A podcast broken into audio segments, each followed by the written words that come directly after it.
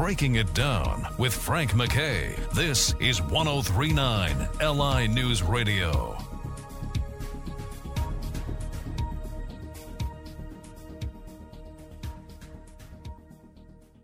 I'd like to welcome everyone to Breaking It Down. Frank MacKay here. So much more importantly, uh, someone who was told somewhere along the line, you should write a book, and he took it to the extreme, and he is prolific, and he is dynamite at it. Best-selling author Mark Bego is our very special guest. His latest is a biography on Aretha Franklin. He's got three books coming out this year, uh, sixty-five books all totaled. And he'll correct me if I'm wrong on any of this, but Mark Bego, how are you? I'm great. I'm great, thank you. Well, listen, congratulations on all the success. Uh, it's I, I said to you off mic, it's nice to talk to someone who's prolific, but it's nice to talk somebody uh, talk to someone who does what they do very well and does a lot of it. So congrats on that. Well, thank you. I'm, I'm really pleased to have a career that has uh, spanned from the seventies to now. And, in fact, uh, the three books you mentioned uh, before brings me up to sixty-seven books. Amazing. So it's amazing. It, it's been an amazing career. And I'm sixty-six years old, so that's a book a year. Yeah, that's just beautiful, really. I mean, really, really nice. If you don't mind, give us a little bit of your history, and, and let's start from the beginning. Where were you born? Where were you raised? I was born in Pontiac, Michigan, where Madonna was raised, coincidentally. Mm. And uh, I studied journalism at Central Michigan University. And I just went into journalism and decided that if I had a record review column in the college newspaper, I discovered that I got free albums. I thought that was so cool. Well, then I started doing concert reviews. It was like, oh, my God, I got free concert tickets. So I got a call one day uh, in the dorm from A B C Records. Hi, this is the publicist for A B C Records. Uh, Steely Dan's coming to your campus. Do you want to interview them? Well, hell yes. Yeah. So in the middle of the interview, Frank, I said to myself, I thought, interview rock stars. That's what I want to do for a living.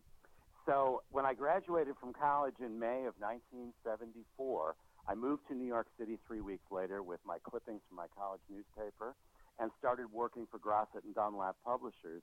And lo and behold, that was the company that bought my first two books, Barry Manilow and The Captain and Tennille. So that gives you an idea of the time frame. Wow. Yeah, just just incredible. What a career, and it's still going strong. I mean, it's uh, let me ask you about methodology. I mean, it, it must have changed, uh, you know, simply because of technology, but I won't put words in your mouth. I mean, how much has your methodology, your personal uh, approach to writing changed? Well, my writing is still very honest and conversational, and uh, I keep it that way so that when the reader reads one of my books and, you know, wants to know the facts about uh, one of these rock stars or movie stars or whoever else I'm writing about at the time, I do it in a way that, that it's like I'm having a conversation with the reader. That's what's in my head when I write these books. But I think that the key to my success has been the ability to see what's going on in the business and predict who's going to be big next year. And uh, this happened to me in nineteen eighty-three when a publisher approached me and said, who do you want to write about? I said, Michael Jackson. I was working at C B S Records at the time, and I said, they are putting so much money in this Thriller album. I don't think this has peaked at all. I think it's going to just get bigger and bigger. So they took a chance on my book. It came out the week that he caught his hair on fire during the Pepsi commercial. I sold eight million Michael Jackson books in eight languages. Wow. Then I was off to the races. Yeah. They said to me, well, who's next? Who do you think is next? Who's going to be big next year? And at the time, I was also working for the old movie fan magazine, Modern Screen, which at the time was full of M T V and Dallas and Dynasty and what have you. And I said, well, there's this gal from my hometown who I think is just going to be huge. She calls herself Madonna. And we, they took a chance on me. I sold another million books on Madonna and became the first author to write anything about her. Just so, uh, yeah, incredible, just absolutely incredible. Uh, and oh, thank you. Let me let me just remind folks that might just be joining us a little late or turning on their radio a little late. Frank MacKay here with Mark Bego, and he is a uh, best-selling author, a million sellers, uh, a couple times over, but sixty-five books. By the time this year is done, he'll have sixty-seven books out, and I, I, I think it's just uh, amazing. And uh, again, quality stuff, uh, things that the, the public loves and, and critics uh, love as well. I mean, you you come across in a very honest way. I was excited when I saw your name come across through Publicist. I was like, whoa. You know, I, I mean, I, I didn't know how to pronounce your name. I've heard it a couple of different ways. That's okay. I, I, I uh, will answer to Bego, Bagel, uh, anything, anything. Yeah, but it's Bego, and it's Frank MacKay here with Mark Bego. And uh, let me let me get a little into your your background, a little more into your, your history. Uh, early on, uh, first of all, what did your folks do?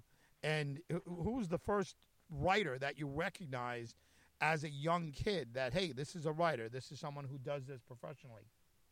Well, I'm, I have to say, well, my first of all, to answer one of your questions, my dad was, of course, in the car business. Everyone in yeah. Detroit, especially back then, if it wasn't automotive-related, uh, you know, you weren't part of it. And, you know, that's one of the reasons that I moved from Detroit to New York City right out of college, is because I wanted to get in the middle of show business. And although Uh, Detroit has all kinds of famous people uh, arriving there and doing concerts and plays and what have you, New York was really the place to really, you know, establish myself, and, and the publishing houses were there. Yeah. So, uh, so that was that was part of, you know, what I wanted to uh, wanted to be right in the middle of. And the reason that I really have a passion for music is that I was going to become a graphic artist. I still paint to this day, and I, I design jewelry, and I do all kinds of artistic things just as a hobby.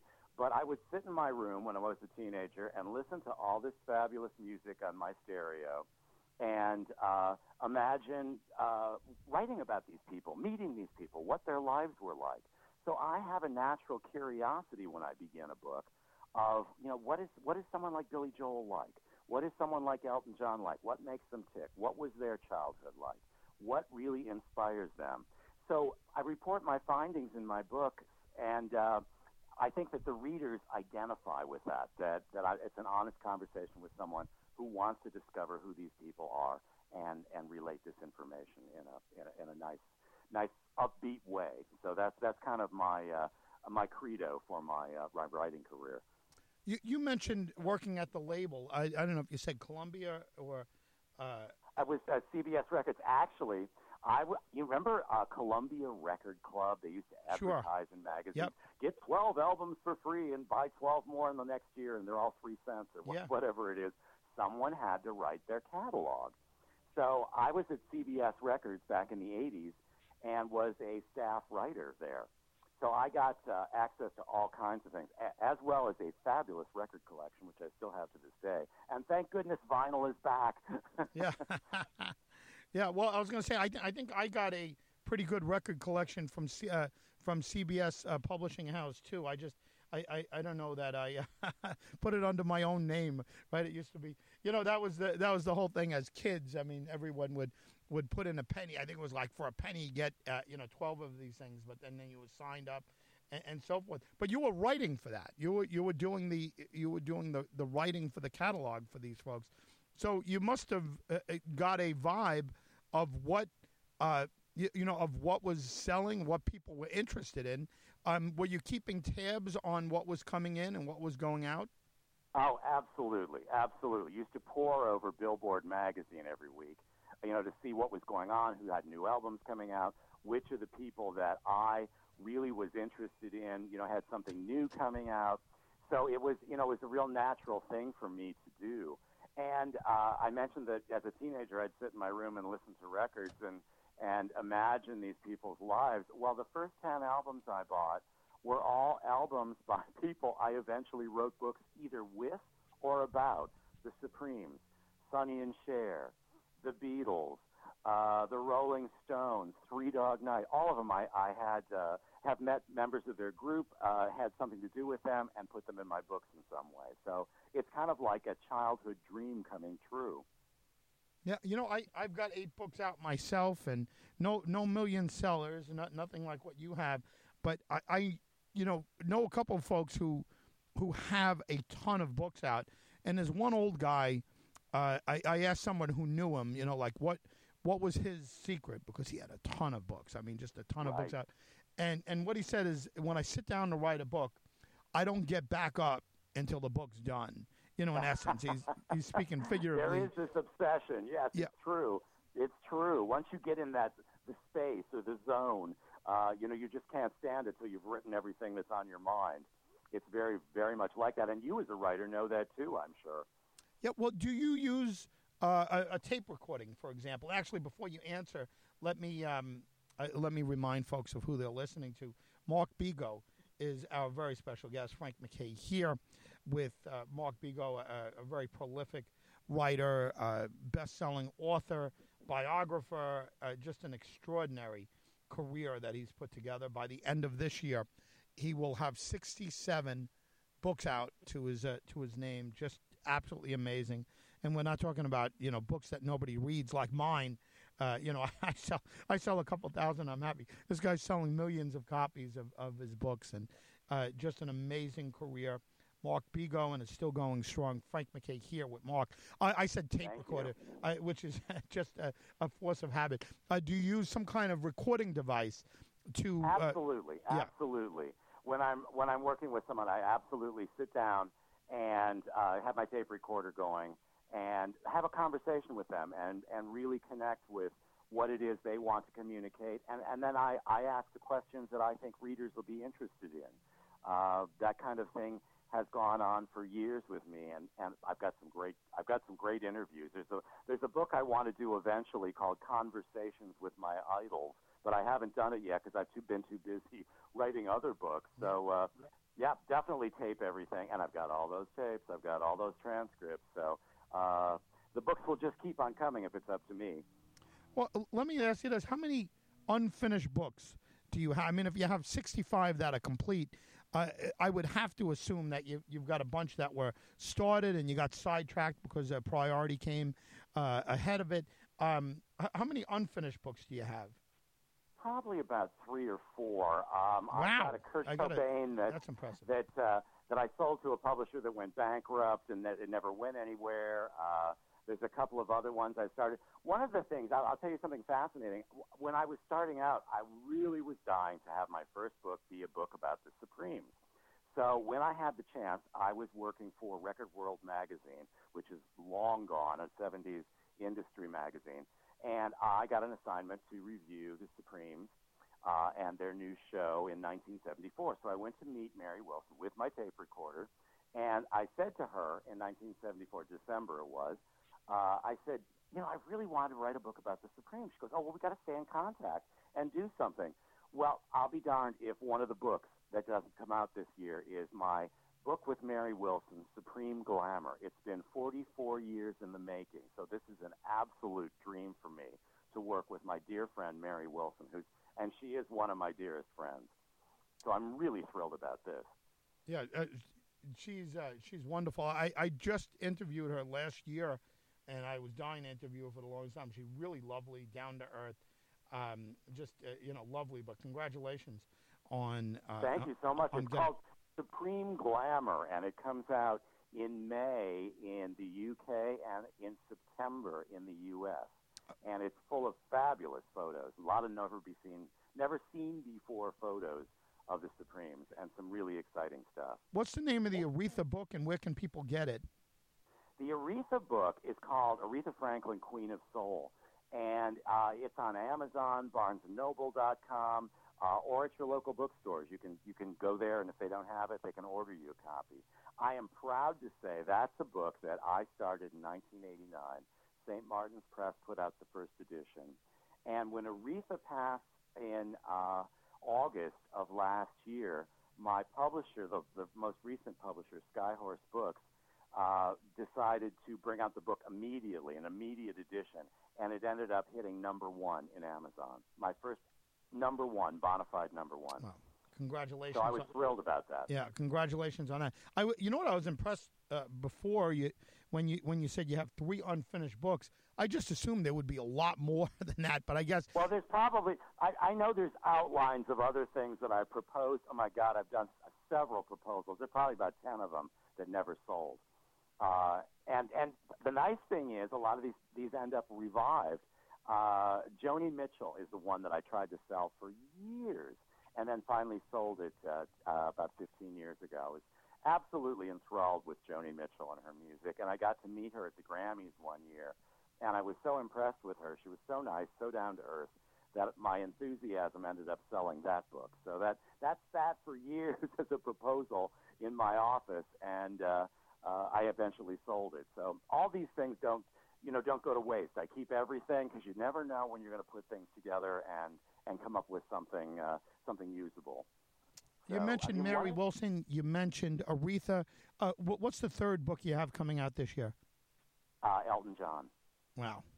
Just in time for his biographical movie. So yeah, very good. Is, this is excellent. It's coming out in Germany first, and then it's coming out in the United States. So I'm really excited about it. You know, I, I'll be very impressed if, if you put out a Queen book uh, or a Freddie Mercury book two years ago. I wish. Yeah. I wish. I, I should have seen that one coming, to tell you the truth. I remember meeting Freddie Mercury at a party back in the eighties, and... Uh, Uh, I always remember that. Nice, nice guy. And what a fascinating career. And my God, that movie has done so well. And it forced me to get all my Queen albums out and give them a, a new listen. Uh, just just amazing. And I'm sure the Elton John book is going to ride that kind of wave as well because of the movie that's coming out. Mark Bego, everyone, is the voice that you're hearing. Just a wonderful uh, story. Just uh, his success is... Is is twofold. He writes very well, and he uh, and he sells very well, and uh, and and writes a lot. Maybe it's threefold. Uh, it just uh, uh, an unbelievable career that he's put out. By the end of this year, he'll have sixty-seven books out to his name, and uh, you know, anyone who's struggling to write the uh, all-American novel or the great American novel or whatever. Uh, and, and say, oh, I just I just can't get it together. I mean, uh, this guy's an inspiration. How about sixty-five? Bi- well, not all biographies, I got to say, right? But sixty-five. No, I actually books. did. I, I I ended up doing my novel that uh, uh, that I had started uh, years ago. I finally got that out about ten years ago, called Murder at Motor City Records. It's kind of like if you took Motown Records and mixed it with an Agatha Christie mystery, and uh, all the people on the label are the suspects. Do you have a? And, and again, I'll remind folks, Mark Bego. Here with me, Frank MacKay. Uh, do you have a common trait that you're seeing in all of your biographies uh, that these folks have in them? Uh, and, you know, I, I guess the easy thing is there a drive there, or somebody would say, oh, they're just super talented. But but a lot of these folks, and without, you know, throwing rocks at anybody, a lot of these folks are more talented than some of the others. And it, but there's something that makes these folks uh, successful. Can you can you give us some common ties? Well, yeah, absolutely. I, I think I think you hit upon the three common things. You have to have some sort of talent, and you have to have, uh, you know, some sort of genuine uh, drive. Drive is another thing to to succeed, and then you just have to be at the right place at the right time. It's it's just amazing how uh, you know how, how that focus is. I'm, I've done a book with uh, a gentleman named Ephraim Harcum that comes out this year. And he's a hotel owner. He's got two hundred fifty hotels around the world that that uh, he manages or has influence over. And one of his theories to success is just show up. Make the effort. Show people your enthusiasm, and they will they'll connect with it. And I think that's so true in this business. In show business, whether you're a writer or a singer or an actor, just keep showing up and showing your enthusiasm and your talent, and eventually it's going to work out.